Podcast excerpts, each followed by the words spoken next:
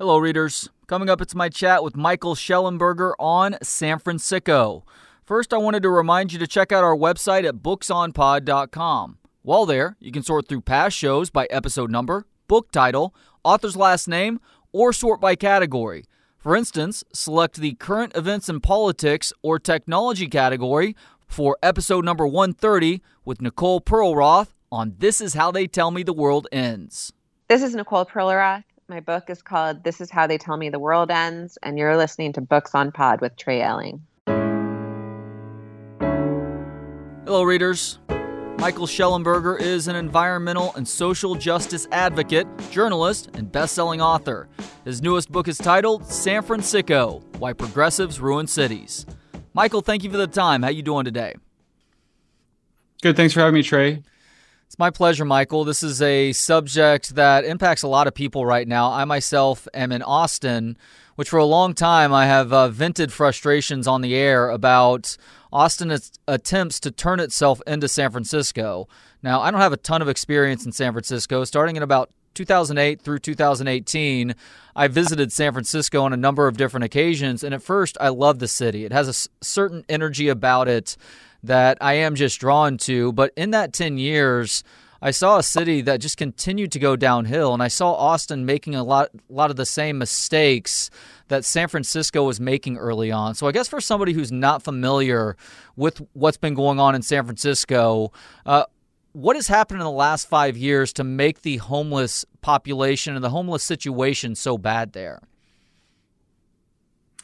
Yeah, well, it's a great question. It's obviously the question that motivated me to write the book in the first place.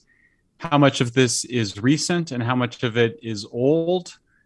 You know, obviously it's both. You know, on the one hand, San Francisco's had a very strong open drug scene that's existed arguably since the 60s.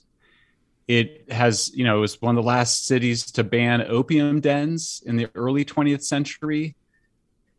It's, you know, it had heroin addicts that congregated outside of, you know, the BART station, which is the subway station near my apartment in San Francisco in the early 90s. And then it seems that, you know, and then you kind of go last 15 years, last 5 years, last year, it just keeps getting worse and worse. So it's basically, I think I describe in the book, I think it's most accurate to refer to what we see when you go to San Francisco, which is an open drug scene. I think it's been misidentified as homeless encampments. Those are euphemistic words. They misdescribe why people are on the street. People are not on the street because rents are expensive. It's true that rents are expensive, but that's not why people are on the street. We don't have open drug scenes in Carmel or Palo Alto or Beverly Hills. They exist in, you know, particular places because San Francisco has made a decision not to enforce camping laws. Same thing in Austin. You know, there's always there's always different factors, but ultimately I concluded that you have open drug scenes where the government allows open drug scenes. You know, you can break them up. You can provide, you know, people with psychiatric or addiction care. You can just threaten to lock people up or lock people up, but either way, the open drug scene exists because the society allows it. After getting elected mayor of San Francisco in 2003, Gavin Newsom put together a task force consisting of representatives from the city's most prominent players to create a 10-year plan on combating homelessness. What was the plan, and why has it failed so miserably since then? Sure. Well, you pinpointed a really critical moment in the evolution of this issue, which was that San Francisco was the pioneer of something called housing first, which is the idea that everybody that wants a house or an apartment should get one for free without conditions. And that was a change from a previous policy that had existed whereby people would have to earn housing through either, you know, abstinence or making progress on their personal plan, including psychiatric care for the mentally ill. That was dropped in the early 2000s. Really, by 2005, it became federal policy, not just San Francisco policy, though we certainly followed it more than anyone else. And the idea was that if you just give people their own apartment, they'll stabilize and be more open to services, that shelters are just unhumane, And that was the basic idea. And it's been a disaster, not just in San Francisco, but any city that's attempted it. It's been a disaster to have this housing first policy. What we need, and what civilized cities do, is they have a shelter first policy that everybody has to sleep in shelter. You don't get to sleep in camp anywhere you want. That's not consistent with civilization. That people have access to treatment right away, whether it's rehab or psychiatric care or both.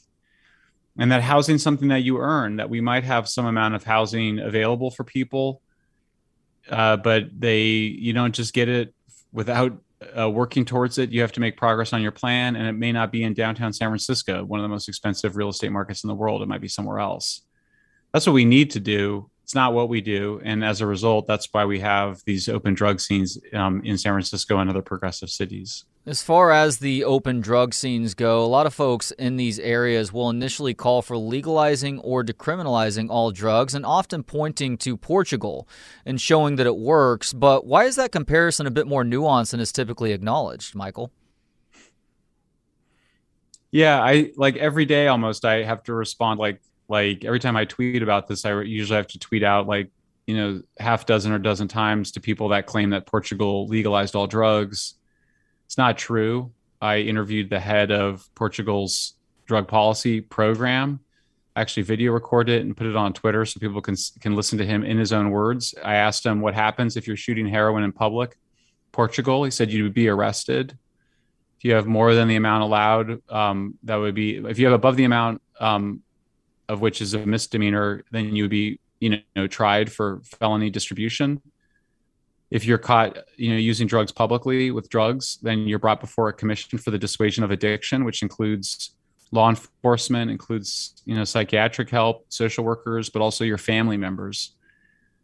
And Portugal is a very tight knit, small little bit of coast there on Europe. It's not anywhere near as violent or dangerous as California, but they still have a huge amount of coercion.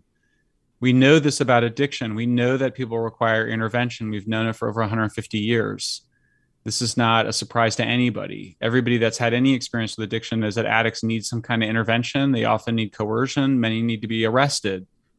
Many need to be threatened with jail or prison as the motivation to clean up their acts. It's just a function, a part of the one of the characteristics of the disease. So we just stopped doing that because we got it in our heads, at least the progressive leadership of progressive cities got it in their heads, that that was somehow immoral, that was blaming the victim, that it was contributing to the victimization of victims, and that to victims, everything should be given and nothing required. And it's just not how it works in Europe or anywhere else.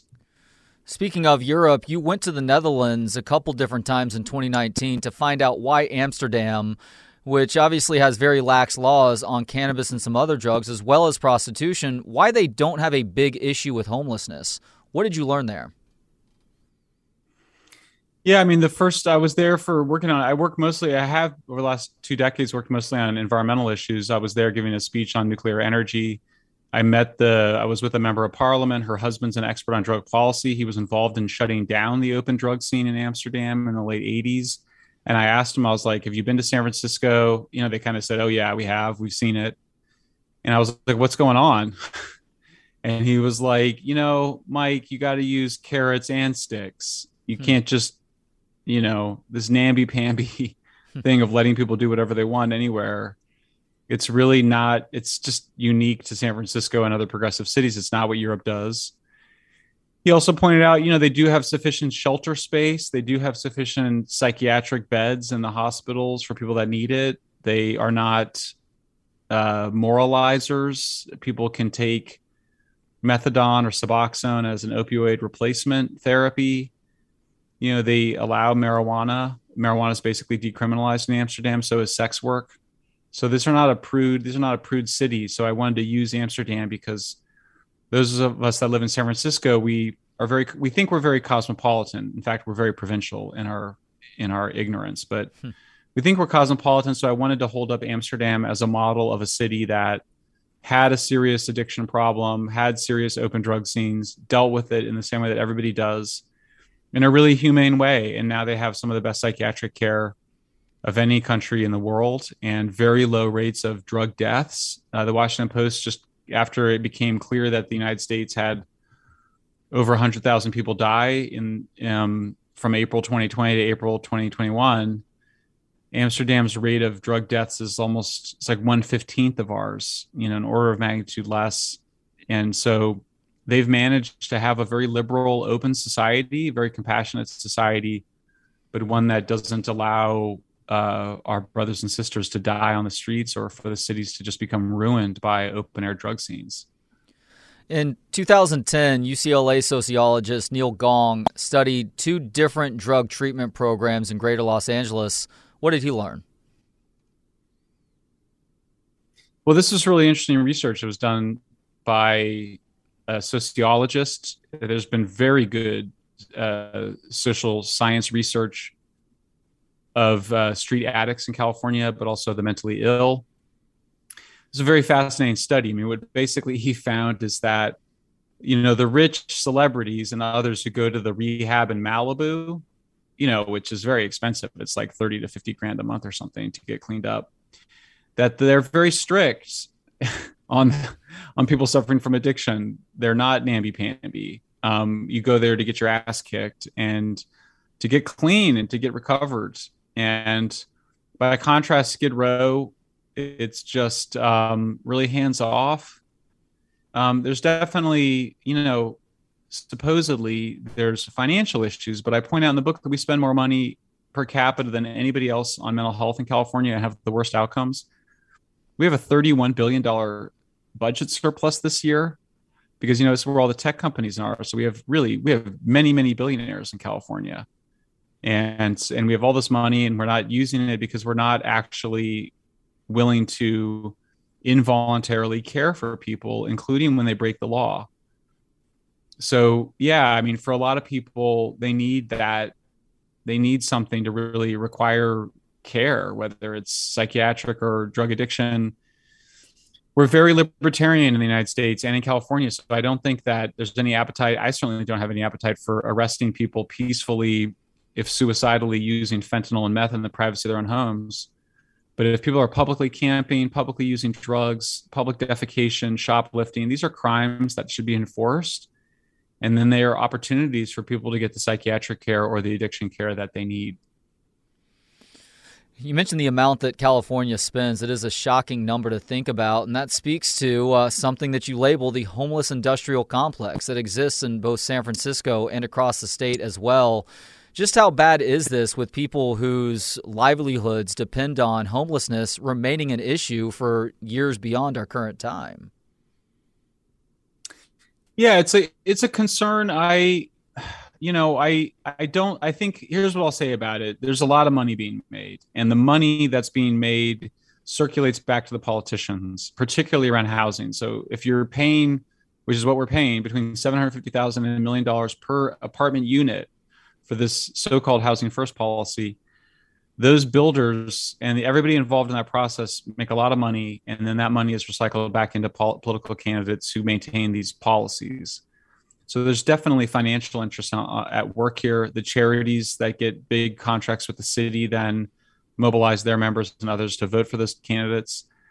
But I will say that, you know, there's always going to have to be some entity providing these services, you know, and in the Netherlands, where they do a really great job, they have large contracts with Salvation Army and they provide 2,000 workers, but Salvation Army isn't ruining the Netherlands approach to street addicts or mentally ill people. So I don't think that the fact that you have contracts with financial entities, I don't think that alone explains the problem. I think it's really an ideological issue. It's really the radical left, what we call progressives, the idea that it's victim ideology, the idea that we can categorize some people as victims and some people as oppressors, and that to victims we should give everything and demand nothing. That's very ideologically driven. And so ultimately, I do think that many of these service providers, they need to be organized differently. You need to centralize care at the state level and make it hierarchical and more efficient.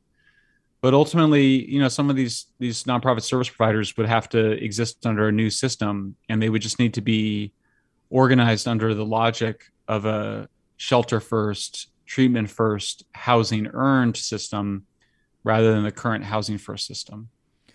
Michael, how did San Francisco chef and restaurant owner Adam Mesnick enlighten you on the city's homelessness issue? So Adam Mesnick is a really delightful character. He's a very salty transplant from Ohio. He's a restaurant owner, but he's very real, very street savvy. He started hanging out with the street addicts around his restaurant in an area of a big open drug scene in South of Market, San Francisco. He's basically become like a street anthropologist. He just holds up his cell phone and interviews people on the street talking about their problems. And I was very interested in him as a character because he's a bit, he's sort of, put down a lot by people in San Francisco who think he's too crude, or there's these taboos on just acknowledging the fact that people are on drugs. This is an addiction problem. So I really loved Adam's story. And what you quickly see is that he has a heart of gold. He's really one of the few people that really has so much compassion for the people on the street. He actually feeds them and helps them. But he said to me, they say they come here to die. The addicts, they come here to die. And I was like, is that literal or figurative? Because, of course, 2 people are dying every day. And he was like, I don't know, but that's what they say. And a lot of people overdose and they die. They're resuscitated. It's a really dark situation. And he was the first one to really be out there and just say, look, if there's no intervention, then we're just going to keep letting people die of fentanyl. Over 712 people last year, probably a similar amount this year. Every single one of those people could be saved. There's no reason to let 700 of our fellow humans die on the street like we're doing. What is contingency management intervention, and why is it effective in helping the mentally ill? Contingent management. So contingent management is what I was referring to when I say housing earned. So shelter first, housing earned. You can't sleep on the street. You can go into the shelter. If you want your own private room, that would be something that people could earn through abstinence or going through with psychiatric care, taking their meds if they need to take their meds, or even making progress on their personal plan in other ways, like going to a job or something. And so it's the word contingency just means that your housing is contingent on your behavior. It's really the only thing that is proven to work with many forms of addiction, particularly stimulant addictions, which are very difficult because there's no substitute. There's no replacement therapy like with methadone or Suboxone for heroin and fentanyl addicts. So for meth and cocaine addicts, it's a reward-based system. So the rewards the housing provides a reward as a substitute for the reward that people get from using drugs. So I show that really we've had decades now of research showing that contingency management is really the most effective way to treat addiction. And naturally, San Francisco and other progressive cities have demonized it, as blaming the victim or mistreating victims, which is absurd. It's in fact the main thing that's helped people to get free of their addictions. And is that playing into the persecutor victim rescuer game?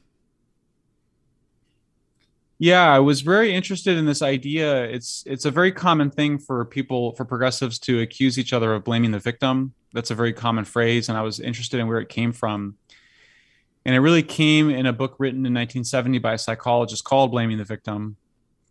And I discovered that around the same time, psychologists had identified the ways in which people play different roles and different interactions, just, both functional and dysfunctional ones. But one of the ways is that people blame the victim, but also there's this idea of people playing the victim. People saying, "Oh, I'm a victim of the system. I need money. Just help me." It's a way that addicts use to manipulate people. It's actually why I finally stopped giving money to addicts, because I understood it was all just manipulative to get drugs. I always sort of knew that, but it all really confirms it. And then rescuing, it's something that all of us, I think, as bleeding heart liberals struggle with, wanting to help people, wanting to rescue them.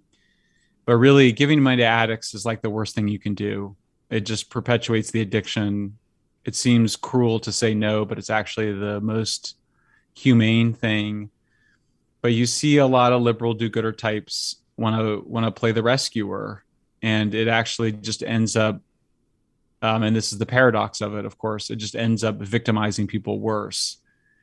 And the way to break out of all three of those, playing the victim, blaming the victim, rescuing the victim, is to treat people like adults with responsibilities, people that are capable of making choices, even under situations of addiction and mental illness. And that means moving away from this enabling of addiction and towards a more contingent approach where, yeah, I think taxpayers have some things to offer, shelter, psychiatric care, rehab, but that there's conditions and that you got to follow the law and you've got to stick with your program or there are going to be consequences for your behavior. Words are incredibly powerful. As you point out in San Francisco, words like bum, vagrant, hobo, and transient fell out of favor in the 1980s and into the 1990s in favor of the more politically correct homeless term. But as you write, quote, as soon as you use the word homeless, you find yourself trapped within a powerful discourse, one that manipulates our thinking and feelings. What do you mean by this, Michael? Well, the word homeless, and now, by the way, it's the escalation of these words has continued. It's now you're supposed to say unhoused or people experiencing homelessness. I think it's called like euphemistic escalation or something like that. But basically, the idea is to trick your brain into thinking that the people on the street are there because they're poor. They couldn't afford the rents. That's just not true. I could find zero people that were living in a tent on the sidewalk because they just couldn't afford the rent. If that were the case, if people were just like, if that was the way people behaved, you would see all these people on the streets of Carmel or Beverly Hills or the really fashionable neighborhoods, and we don't. A more typical picture is that people become addicted to drugs. They stop working because they have to shoot heroin or do meth every few hours during the day. They steal or borrow from family and friends until they're eventually cut off, and they go live in the open air drug scene of the cities, which are euphemistically referred to as homeless encampments. So the word homeless is a propaganda word. I just think it's manipulative. It was deliberately chosen to be manipulative in the 1980s. This is not my claim. This is something that's been pointed out by historians of the homeless epidemic. I mean, a lot of the people in the 1980s who were called homeless were suffering from crack addiction, often crack and alcohol. That was kind of the first big drug-driven so-called homelessness epidemic in the 80s.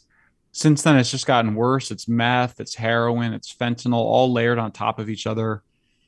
So the word homeless, it just badly serves people who are sick and need medical care and trying to confuse those people with people that are just down on their luck or a mom escaping an abusive husband. It's just manipulative and wrong. In the summer of 2020, people tried to create a lawless tent city utopia in downtown Seattle. How did the area known as Chaz and then Chop ultimately turn out? Well, it was a total disaster. I mean, this occurred right during the Black Lives Matter protests in Seattle. A bunch of out-of-town anarchists, mostly white, demanded that they be able to take over a 3-square block area of the downtown. And the city council, the progressive city council, the progressive mayor allowed them to do that. And the police left the precinct building. And this area was so-called self-governed by these anarchists. Eventually, they invited in all the addicts, all the street addicts came in to stay there. There were rapes, and finally 2 African-American minors were killed. That was eventually instigation for the police to break it up, but not with the support of the city council. In fact, over the resistance from members of the city council who thought this was somehow progressive. So, yeah, I mean, the Capitol Hill occupied protest, it was an absolute disaster. It was very confusing for people, like nobody agreed to give up their personal safety to a bunch of unaccountable people. I mean, that's why we pay our police, is to provide us protection. So I felt like it was a really important moment in the breakdown of civilization on the West Coast. It was something that really hadn't happened before, but I think speaks to the ways in which this concern for the victim just goes way too far and ends up creating victims. Thankfully, here in Austin, voters were given the opportunity to overturn the public camping allowance, despite Mayor Steve Adler's attempts to turn it into a partisan issue, this very progressive city overturned that because people saw how cruel it was to those living on the streets and how it was also very harmful for the city itself. California is obviously overdue for a shift in how they are trying to conduct their business in San Francisco and Los Angeles and elsewhere. Do you see any signs it's beginning to happen? Or are these cities giving voters an opportunity to try and make this decision for themselves? Yeah, I mean, it's one step forward, one step back, right? I mean, Austin, on the one hand, the voters rejected the public camping. On the other hand, they rejected an increase of police. San Francisco, the voters elected these progressives that are in power. On the other hand, they're now looking to recall the district attorney. So I think voters are really confused. It's part of why I wrote San Francisco, is I felt like people were just really confused about what's going on and why it matters and what the right approach is. But I think we're at the early stages. You know, the radical left, the progressives have been much better organized for the last 20 years. They've got tens of millions of dollars from George Soros and others. There's not really any counter movement. And we're finding each other. My colleagues and I have created something called the California Peace Coalition to pull together people from San Francisco and Los Angeles, both parents of street addicts, but also parents of kids who've died of fentanyl, recovering addicts, community leaders. So I think we're starting to see a resistance to these policies form. And it's going to be different than in the past. Each of us are also concerned. We don't want mass incarceration. We don't want to return to the violence and the over-incarceration of the drug war of the 1980s. At the same time, we want to see a greater emphasis on public order, public safety, personal responsibility. We think those things have roles to play, and that things have just gotten too out of balance. And I think that that ultimately will succeed. We have seen a backlash in New York already with the election of a more moderate former police officer as mayor. And I do think we're headed for, I think we're in the midst of a serious backlash in progressive cities even. In fact, a Republican was just elected to the new city attorney of Seattle. So I think that will continue to happen. It'll be two steps forward, one step back. But nonetheless, I think that the direction of travel is pretty clear at this point. On the subject of potential solutions, what is CalPsych? CalPsych is it's really the name that we've given for a new state agency that we believe should take over from the counties. You know, part of the problem with street addicts is they're very transient. Many of them have come from out of town. Many of them are escaping from the law, been arrested elsewhere, and California doesn't really have a good way to take care of those folks. So we end up, it's sort of squeezing the balloon, and people end up going to different parts of California. So CalPsych argues that really to get anything done in our society, you need to have a hierarchy, and it needs to be centralized so that if you arrest somebody or just revive somebody from an overdose, that you have a rehab facility for them, you have sufficient shelter space, you have psychiatric beds, you have empowered social workers who have the assertive case management. They're able to help people get the help they need, but also make sure that people have somewhere to go after they get out of rehab or get out of prison. I think it's a way to both prevent mass incarceration, but also prevent mass homelessness. It would partner with law enforcement. It would try to do as much as it could without having to engage in arresting or threatening incarceration, but it certainly would work with law enforcement to make sure that that happened. So CalPsych is really a straw proposal. It's a vision of what we think needs to be done. We've given it to basically both political parties to run with. We've started to see some interest in it, but it seems like it's an acknowledgement that really the counties on their own can't solve this. And I wanted to finish off today's conversation by asking you about Harvey Milk, of course, one of San Francisco's most notable and important figures. What is an aspect of his story that is lesser known that may help out with this overall conversation on how to correct some of the damage done in America's most progressive cities in dealing with the homelessness issues that exist across the country?